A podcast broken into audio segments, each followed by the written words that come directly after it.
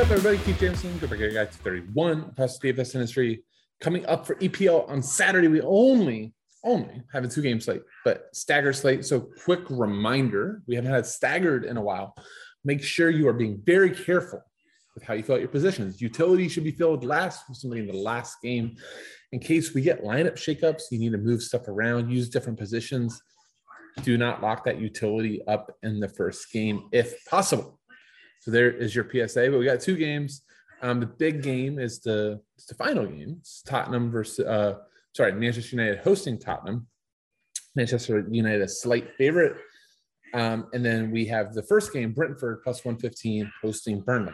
So let's get into the picks. Quick reminder like, subscribe, comment on the Mayo Media Network. All sorts of amazing stuff during PGA season going on. Um, so you want to make sure you check out all that golf stuff, some soccer. We got NHL going up all sorts of amazing stuff from Pat and the team. So make sure you get that subscribe. And if you're on the audio feed, daily fantasy picks and bets and uh, is your place to be. And then finally, if you want any more of my content, check out at Gator Guy 231 on Twitter um, and my site, Fantasy Sports Insight, known as FSI. Subscribe to our YouTube channel. We have all sorts of awesome stuff as well. All right, let's get into it. at the top of the chart, we have uh, Heung-min Son, 10,000 takes all the set pieces for Tottenham. Look, I think, you know, kind of just to like detour to the games, I think Spurs and United is very close. Um, I don't I don't put either team really above above the other. Like United is home and is a slight favorite because they're at home. But we have seen United over and over again not really show up at home or show up in games. Um, so you know, I'm not all of a sudden running away from Spurs fans at or Spurs players at all. And Son, monopoly set pieces, damn good player, just an open play, plenty, plenty of goal equity. You know, he's my Tottenham piece. You know, at 10,000, there's enough value in the slate that it's not going to be too much of a problem. At 9,300, the next decision is going to be one of the biggest slate decisions is Harry Kane at 9,300. And I think to a lesser extent, it's Ronaldo at 7,700. So let's talk about them both right now. A little more goal dependent than Son, then like a Bruno. All those are their top guys because there's no set pieces, right? Now, Kane has a sneaky good floor, though, just because of his passing. You know, he can drop a little bit deeper at times, connect the play. You know, Harry Kane is one of the top strikers in the world for that reason. He has five goals in his last four league games. Um, shows up for big games very often. Look no uh, more recent than the City game where he single-handedly did enough to beat City. So, excuse me but I think Harry Kane at 9300 is a solid play. Um, he is less in my manner of making cash lineups, which is floors, you know, based on set pieces and things. I think there's some other forwards that we can target for a cheaper price. But if anybody shows up with Harry Kane, if Harry Kane shows up with three goals, I will not be shocked at all. Kind of rooting for it. I love Harry Kane. Uh, Bruno Fernandes, we always like talking about Bruno. Sorry, Encanto, but we do like talking about Bruno. 9,000 just a great floor. I mean, Bruno walks on the pitch with double digits, and then you know goals and assists are just just kind of the gravy on top. So at nine thousand, I think he's still just like even a little bit underpriced. Look, Spurs is going to play very much on the counter here, which is funny because I think United used to want to play on the counter. Um, they now want to play a little bit more on the front foot, which could actually be a disaster for United. As good as Conte can set up Tottenham, and Tottenham could hit them on the break. Um, so I do think that Bruno, those four here, is elite. So at 9,000, I'm all about Bruno.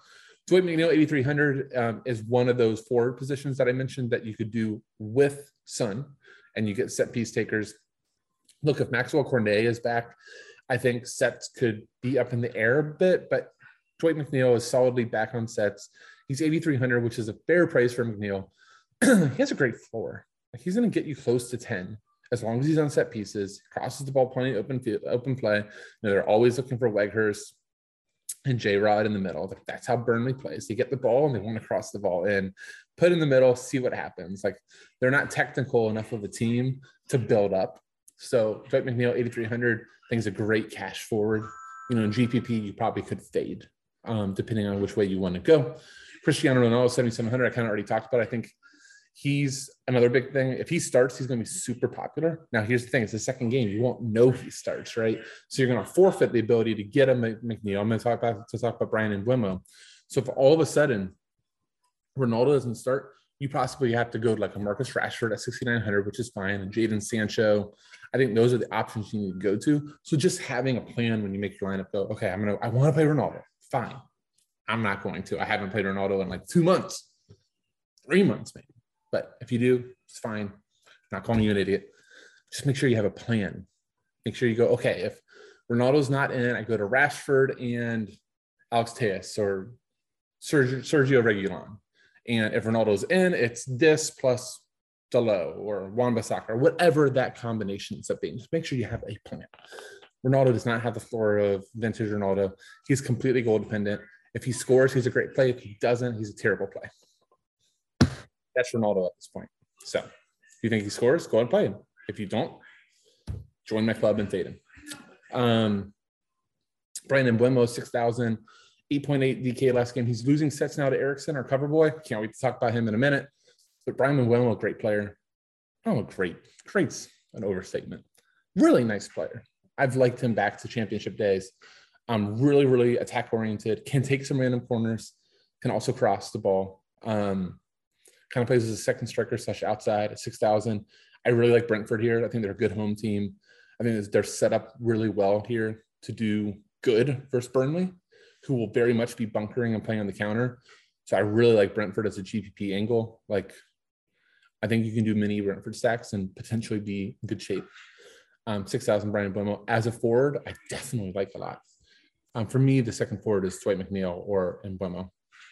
Christian Eriksen, our cover, ah, so good. So if, if, you want something like to just feel awesome about the sport, search uh, Brandon Williams, um, Christian Eriksen. Brandon Williams is left back for Norwich on loan from United.